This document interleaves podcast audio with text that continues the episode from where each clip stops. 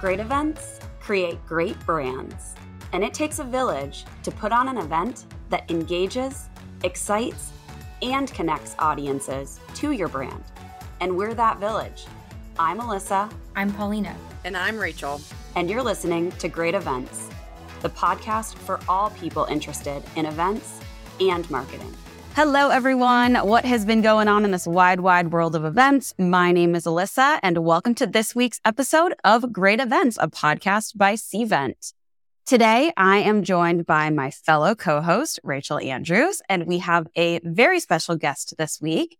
Today, I am super excited to introduce to you our guest speaker, Timothy, aka Tim Jones, who is the head of corporate travel here at Cvent. Tim, welcome to the show. Well, thank you for having me. I'm excited to be here. As uh, Lisa said, I head up our corporate travel program. And as an extension of that, I'm one of the technical leads on our ESG programs. Awesome. Yeah, uh, as Tim just alluded to, we we work very closely with Tim on a number of things. I think Rachel can probably testify to that even more than myself, being the the head of our meetings and events team. But we asked him to join us on the show because, as you can hear from his background, especially as it relates to ESG, he is really instrumental in Cvent's coordination around sustainability specifically and kind of that cross coordination effort that that goes across all departments to ensure that we meet our own sustainability goals or sustainability targets namely around carbon we're going to get into all of that today so we're going to take the time to grill Tim on everything he knows about sustainability and his perspectives being at that corporate level. You know, he's not on the meetings and events team. And so it helps us to understand and contextualize some of these goals that are starting to be enforced within meetings and events program and helps us to really tie everything back to the business operation at hand. So with that, I'm going to start with our first question. Rachel and I are going to kind of go back and forth on our interview style today. So we are both in the driver's seat, which will be really fun. So, Tim, I'm going to start with kind of a softball question. What is Cvent trying to do today? Like, do we have a goal? What does that look like? We actually have two two parts to sustainability and carbon emissions. So, like many companies, we have made the decision that we uh, would like to reduce our carbon emissions from our various parts of operations you know, real estate, travel, the, the whole gamut. Separate from that, we do have sustainability goals as far as recycling of, of office supplies, including uh, computer hardware and the like.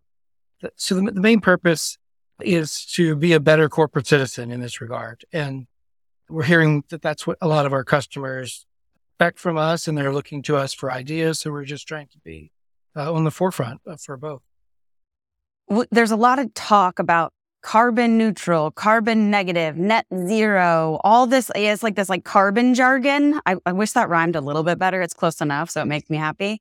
But can you kind of unpack some of those key concepts for us? And you even uh, alluded to some of them just as you were speaking just then. So can you kind of just talk through what all this, all of these carbon things are?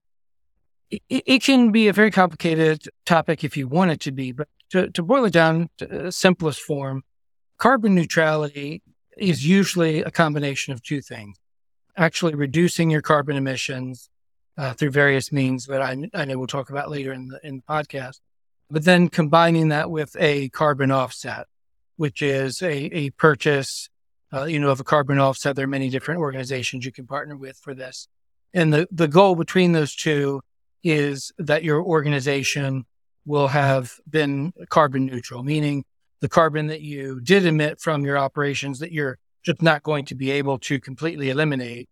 You've done uh, some good for the world by offsetting that with a an environmentally friendly purchase of some sort, which I believe we're going to cover in detail in a few minutes. Rachel, do you have any follow up questions to that? No, I guess um, you know we like to. I like to dumb it down uh, even further. Like I feel like the neutral aspects. I mean, we should dig into it now, right? I mean, I guess, can you give us some examples right now, Tim, of things that corporations are doing? And it doesn't have to be just Cvent, like that organizations are doing to be neutral versus offset. I know you mentioned a lot of part- uh, partnerships with other companies. I think people are still at that baseline phase of of knowing things and the more information we can share the better. We were talking before we got on this podcast of how can we just have more of that knowledge share of that community and of that uh, what other people are doing to help others like we, we should be shouting from the rooftops of, as much as we can what we're doing because it is such an important topic so help help give us some examples here no, no, it, it, it is a very important topic. And I think that's step one in any company's decision to move forward with an ESG program is there really does have to be a commitment from all levels of the organization, from, you know, the, the road warrior travelers or the people conducting the business all the way through management, because there are going to be cost implications, some for the, for the better, some obviously will be expenditures, but you know, once you have the buy-in, then you can decide the course of action that you want to take. So a typical program to answer your question would be, you know, a, a non-manufacturing company or software company or something of that like. In those cases, the most carbon emissions are going to come from corporate travel and, and things of that nature. So, you know, obviously step one is where possible, make corporate travel more efficient. And I say make it more efficient rather than just reduce because there are two ways to do it. Obviously, reducing travel or eliminating travel would would eliminate a carbon footprint, you know, from a lot for a lot of companies. But that is the lifeblood of a lot of companies as well. You know, whether it's sales teams traveling to visit customers, or uh, you know, like in our case, actually going to support customers, uh, you know, at their different events or on a customer's uh, behalf. So there is going to be a certain amount of travel that the business just needs to do. So there are ways that you can make that more efficient rather than reduce it. So a couple easy ways to do that would be obviously uh, combining trips when possible so that you're not, you know, always out and back from your headquarters or regional office. Uh, you know, if you have a meeting in Las Vegas and a meeting in San Francisco, make them all part of the same trip. And that can, you know, that alone could potentially cut your emission for two trips in half because, you know, you're, you're having a flight to Las Vegas, a, a short flight in between, and then flight back to your, your corporate office. You know, so there, there are things like that I think we'll get into more detail on travel in, in a minute so I can speak to that. But, you know, once you've measured what your carbon output is, let's say from travel, and you make decisions on how to make it more efficient or even reducing it to some degree, you know, there is going to be a point at which you hit a plateau or even a wall that you can't reduce it any further or you're going to have a negative impact on the business. So then what companies would turn to uh, would be the carbon offset. So there are a lot of different ways to do carbon offsets. There are many different organizations, but some of the more popular ones would be to offset credits, mm-hmm. or what they would be called, for sustainable projects, wind farms, solar projects in the desert, type of thing. And how those work, you know, again, to your, you're boiling it down to a very simple nature. How those work, you know, uh, you know, someone builds a solar farm in the desert you know, obviously uh, the goal is to pump green energy into the grid. So you would purchase credits and each project, you know, has different charges they do for their offsets. It depends on uh, the length of that particular project. You know, some projects have a timeline. Some are indefinite, like a wind farm, you know, would be expected to be. That's so interesting to me, like the, the credit portion. Like do I get monopoly money here or is it just like, hey, you get bonus 10 points in this in this game? You know, for lack of a better way to explain it, it's like, okay, so if my carbon emissions are 100, the score 100, and I purchase 100 credits for offset, I know that the offsets are kind of different than credits.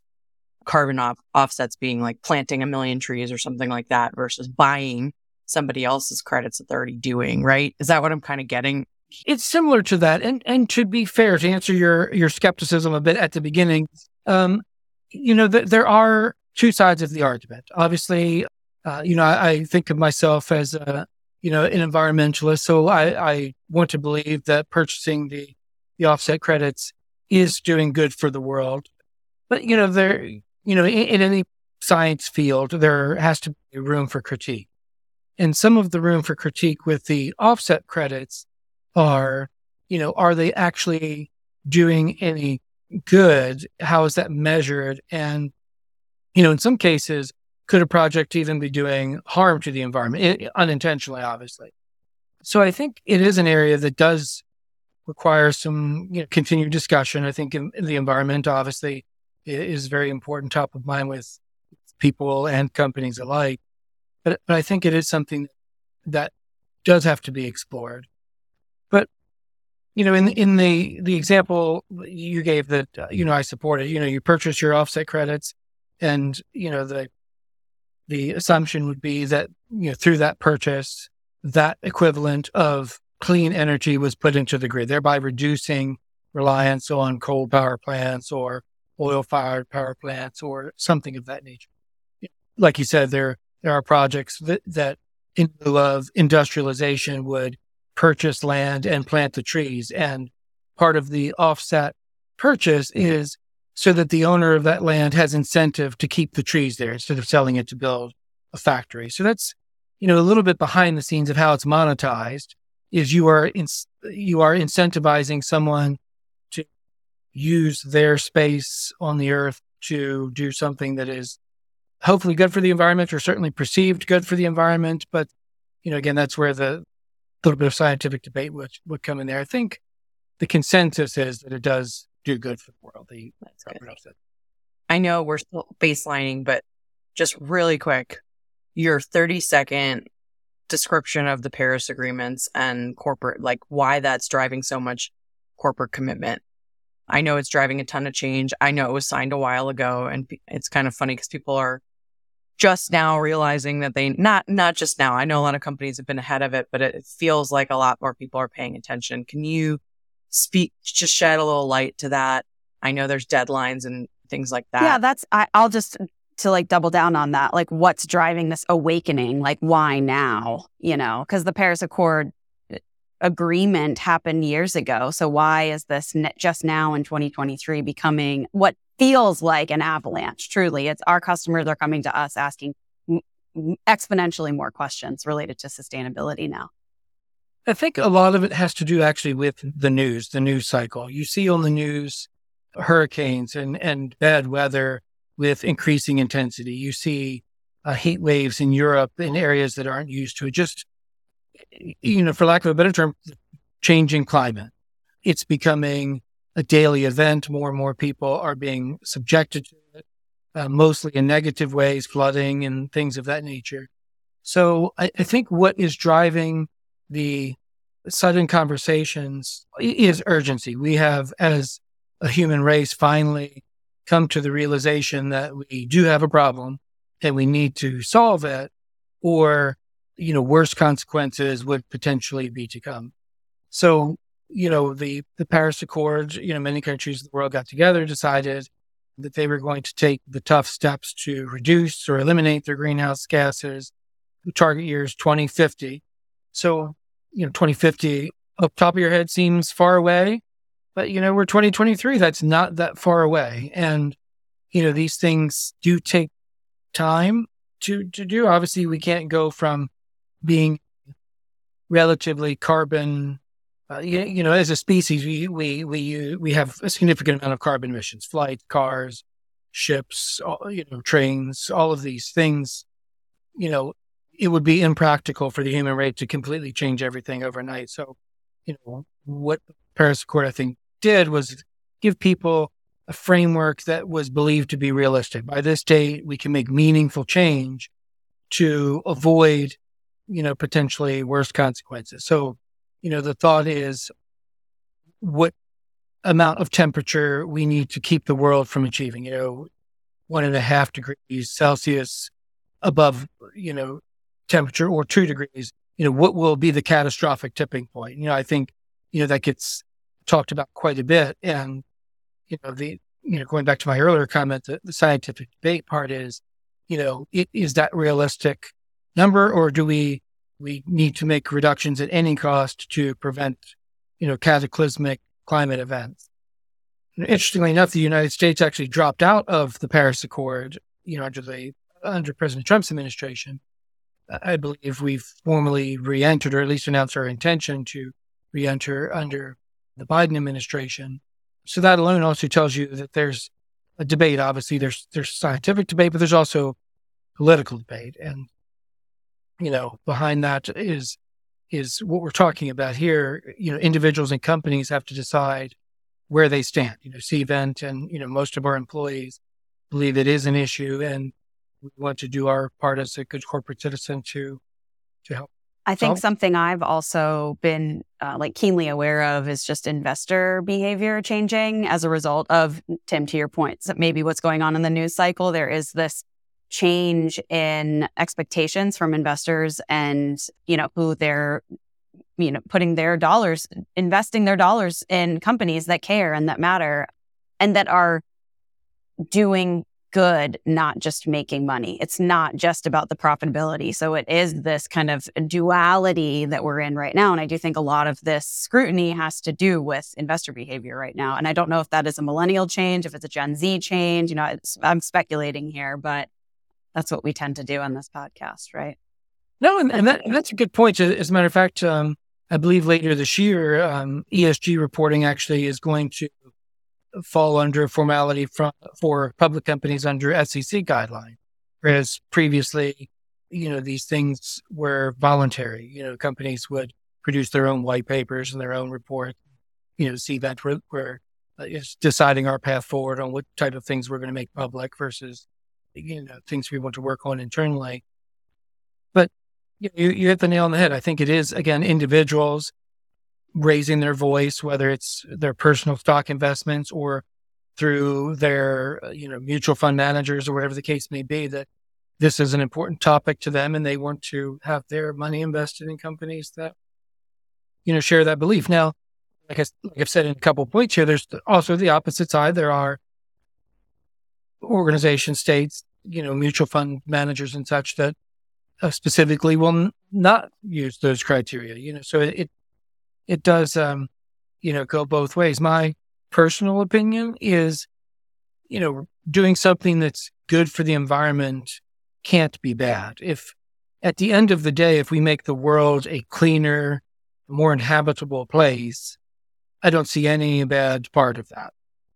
I, I don't. I don't see a negative side if if the company voluntarily, you know, decides to make sure that they do their part for cleaner air, cleaner water, reducing emissions. I think it comes down to the bottom line, though, Tim. Right? Like I think that if you're seeking a profit and in the immediate future it doesn't look profitable to invest in it, it's hard for people to see.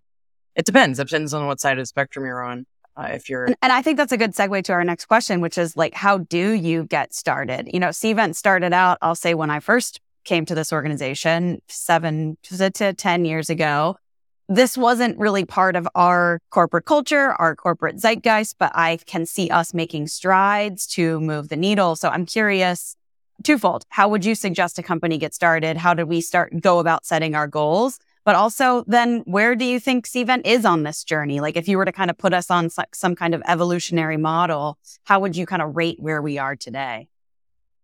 To be honest, I think, you know, the, the best place to start would be to look at your industry peers, um, which we did at Cvent. We looked at other software companies, what they were doing. We, re- we reviewed reports that they had produced, white papers. We've spoken with them. There are organizations such as EcoVadis and SBTI that we looked at their information. We started collecting data. So that's an important first step, collecting data. There are a variety of tools that you can use to calculate carbon emissions or estimate your carbon emissions. And then from that point, decide what you want to do. It, you know, obviously, in most cases, the next step would be uh, to reduce or to offset or a combination thereof. You know, I, I think one of the guiding principles I've seen quite a bit is, you know, most companies try to reduce, you know, let's say 50, you know, their 50% of their target is actual reduction and then no more than 50% is uh, through the offset method. And the reason people do that is so that, you know, you don't just continue to have carbon and then buy your way out of it. You don't just offset everything. You you actually try a combination because, like I said at the beginning, there are going to be some things that to Rachel's point, in the course of trying to be a profitable business, you won't be able to eliminate.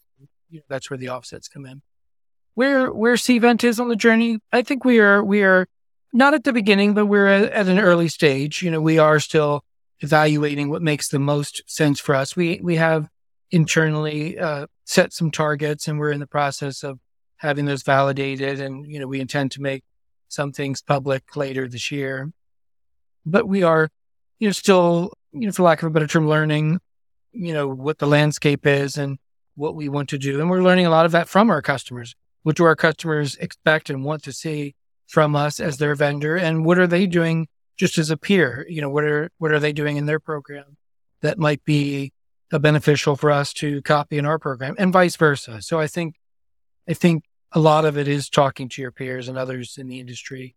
But I also think um, you know, as a topic, I don't think Cvent is unique at being at an early stage. Uh, because like you said a few minutes ago, all of a sudden it's become very popular. And I think that's the case in corporate America. A lot of companies, you know, have started producing reports, but they've only been doing it for a year or two. Right. You know, you, you might find a few that have been doing it for, for many years, but that I think would be in the very small minority. I think most companies are at a relatively early stage. And I think that we're also in, in a, a place in the journey that many of us expected there'll be changes. You know, this is what we we have in place today, but you know, maybe next year new science will come along or new abilities to change these things will come along. So maybe we'll need to make adjustments. But I think at the end of the day, we would all agree that as long as we are continuing down the path to make the world a, cleaner, more sustainable place, and, you know, the better.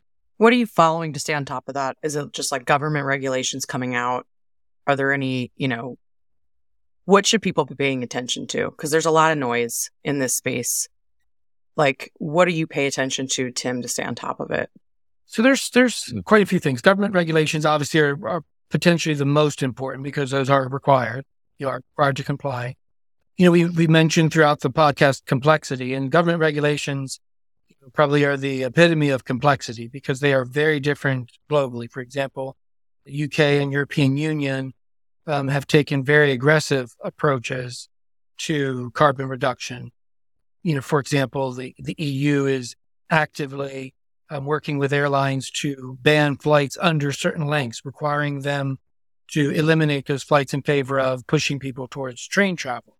Obviously, in the U.S., our our infrastructure is a little bit different, so we aren't going to that that length yet. We do have environmental regulations, so obviously comply you know, different countries around the world. You know, so there's, there's, you know, the, the regulatory point of view.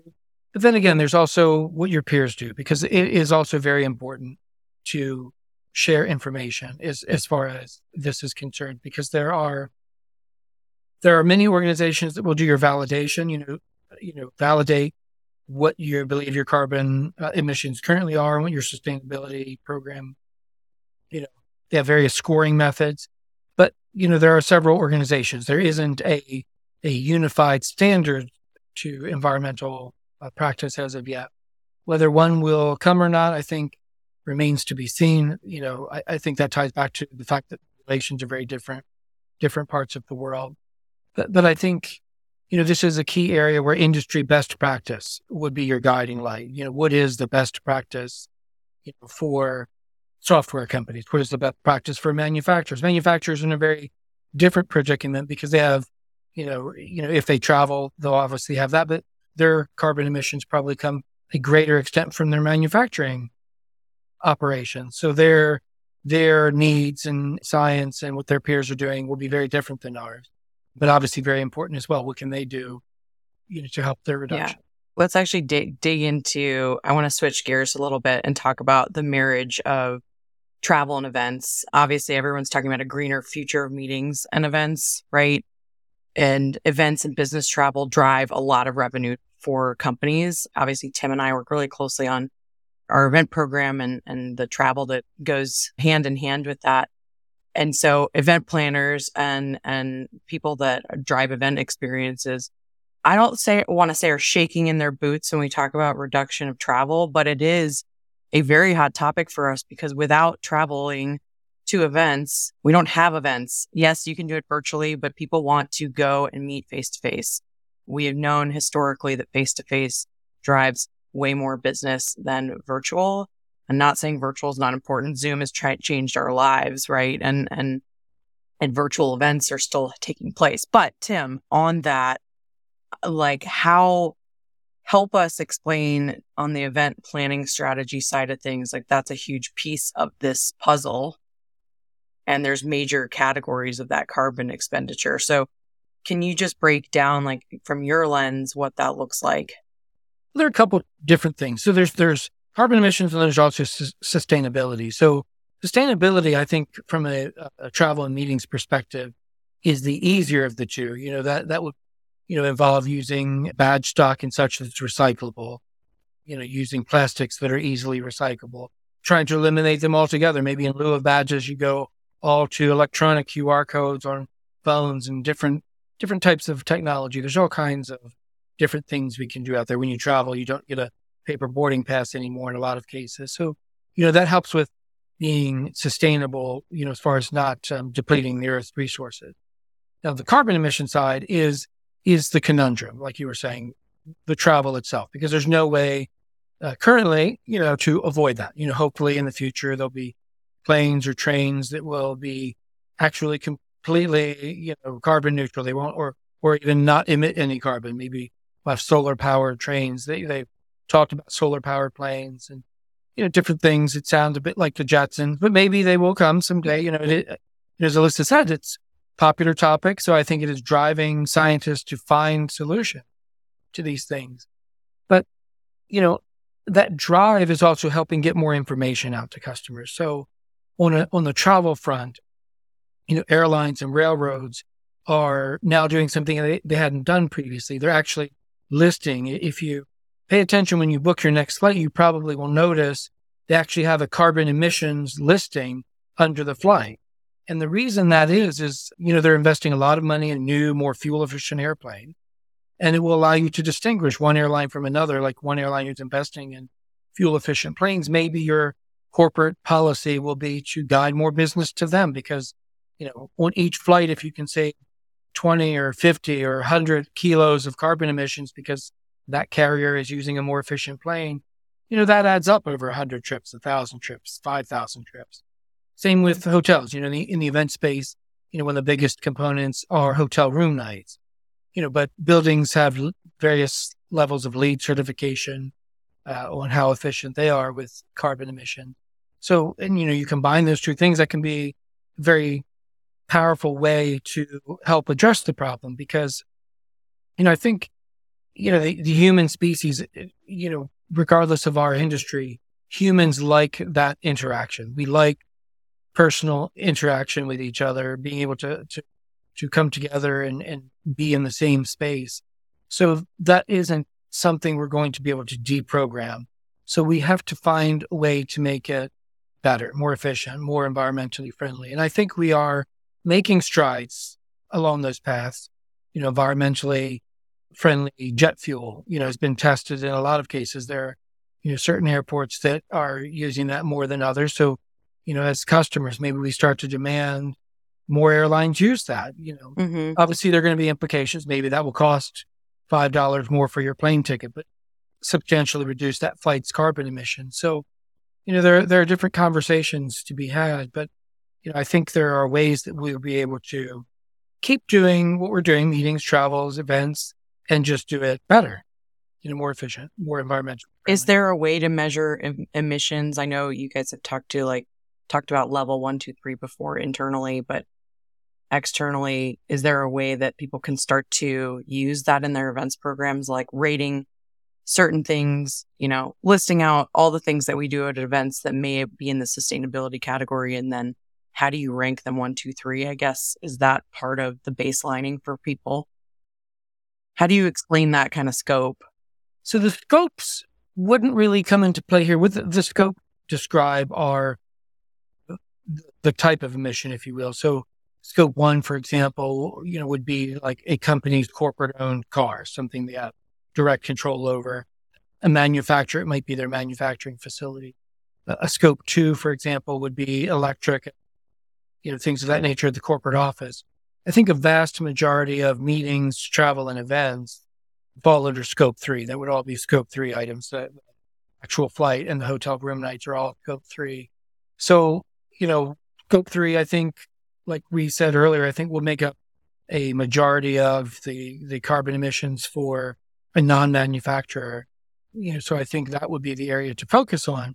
And in many measuring models or measurement models, you know, there are different uh, attention, uh, you know, different level of attention paid to each of the scopes and how you reduce.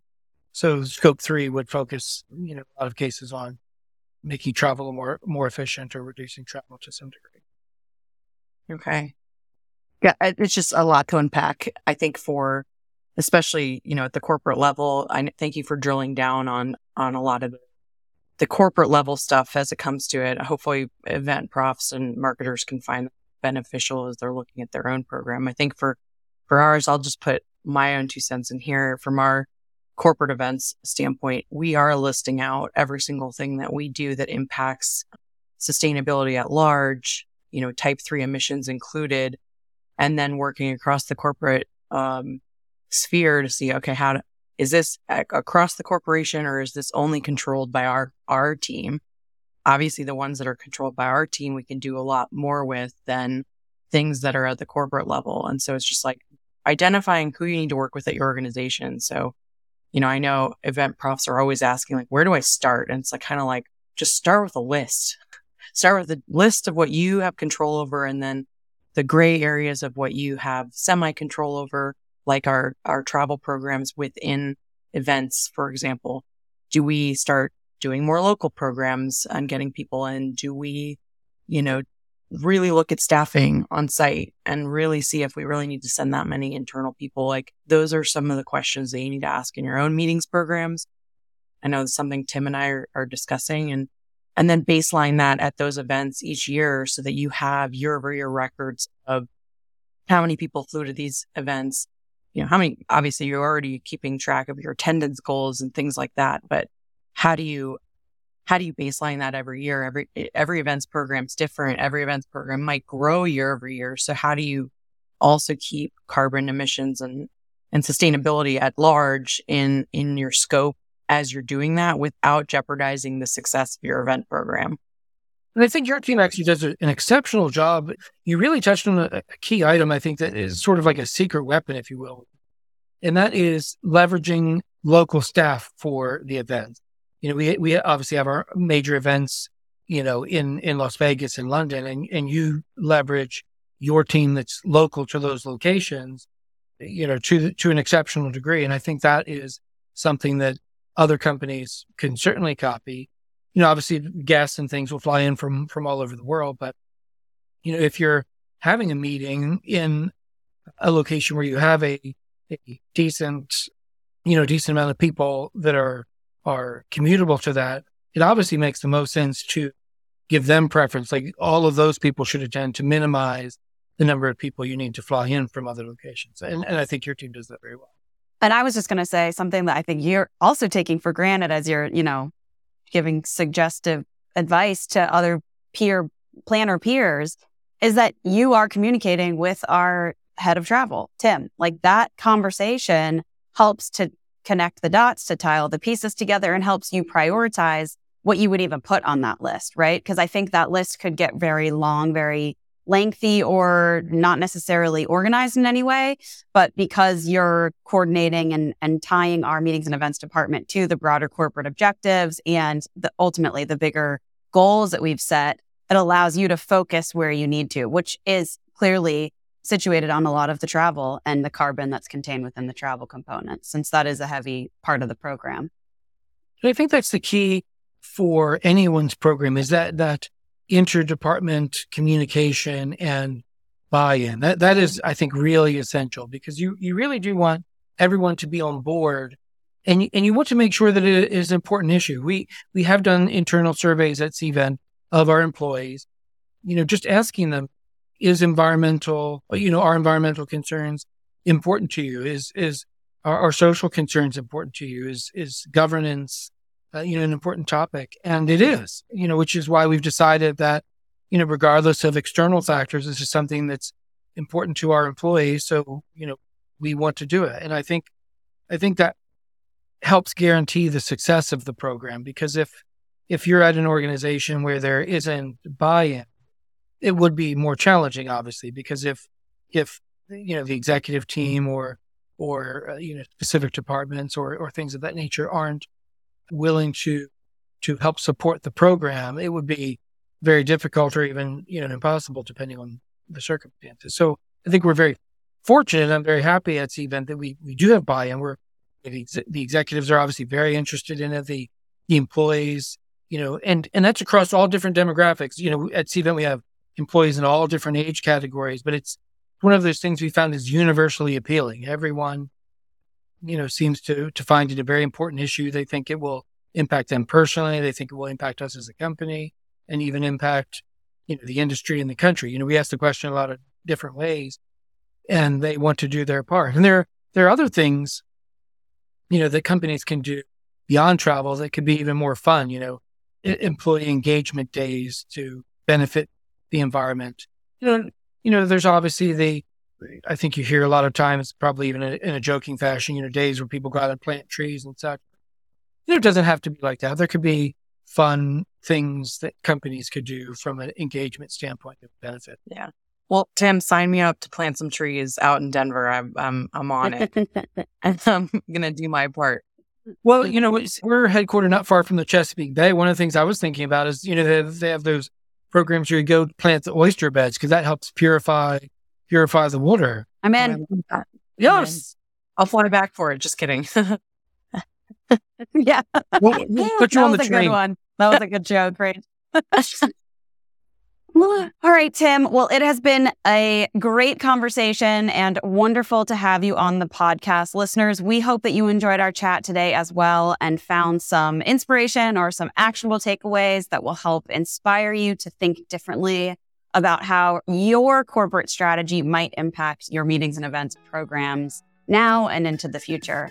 Thank you all so much for joining. Once again, if you have any topics or people that you'd like to add to our 2023 lineup, DM us on LinkedIn, send us a note on Instagram, or as always, you can email us at greatevents at.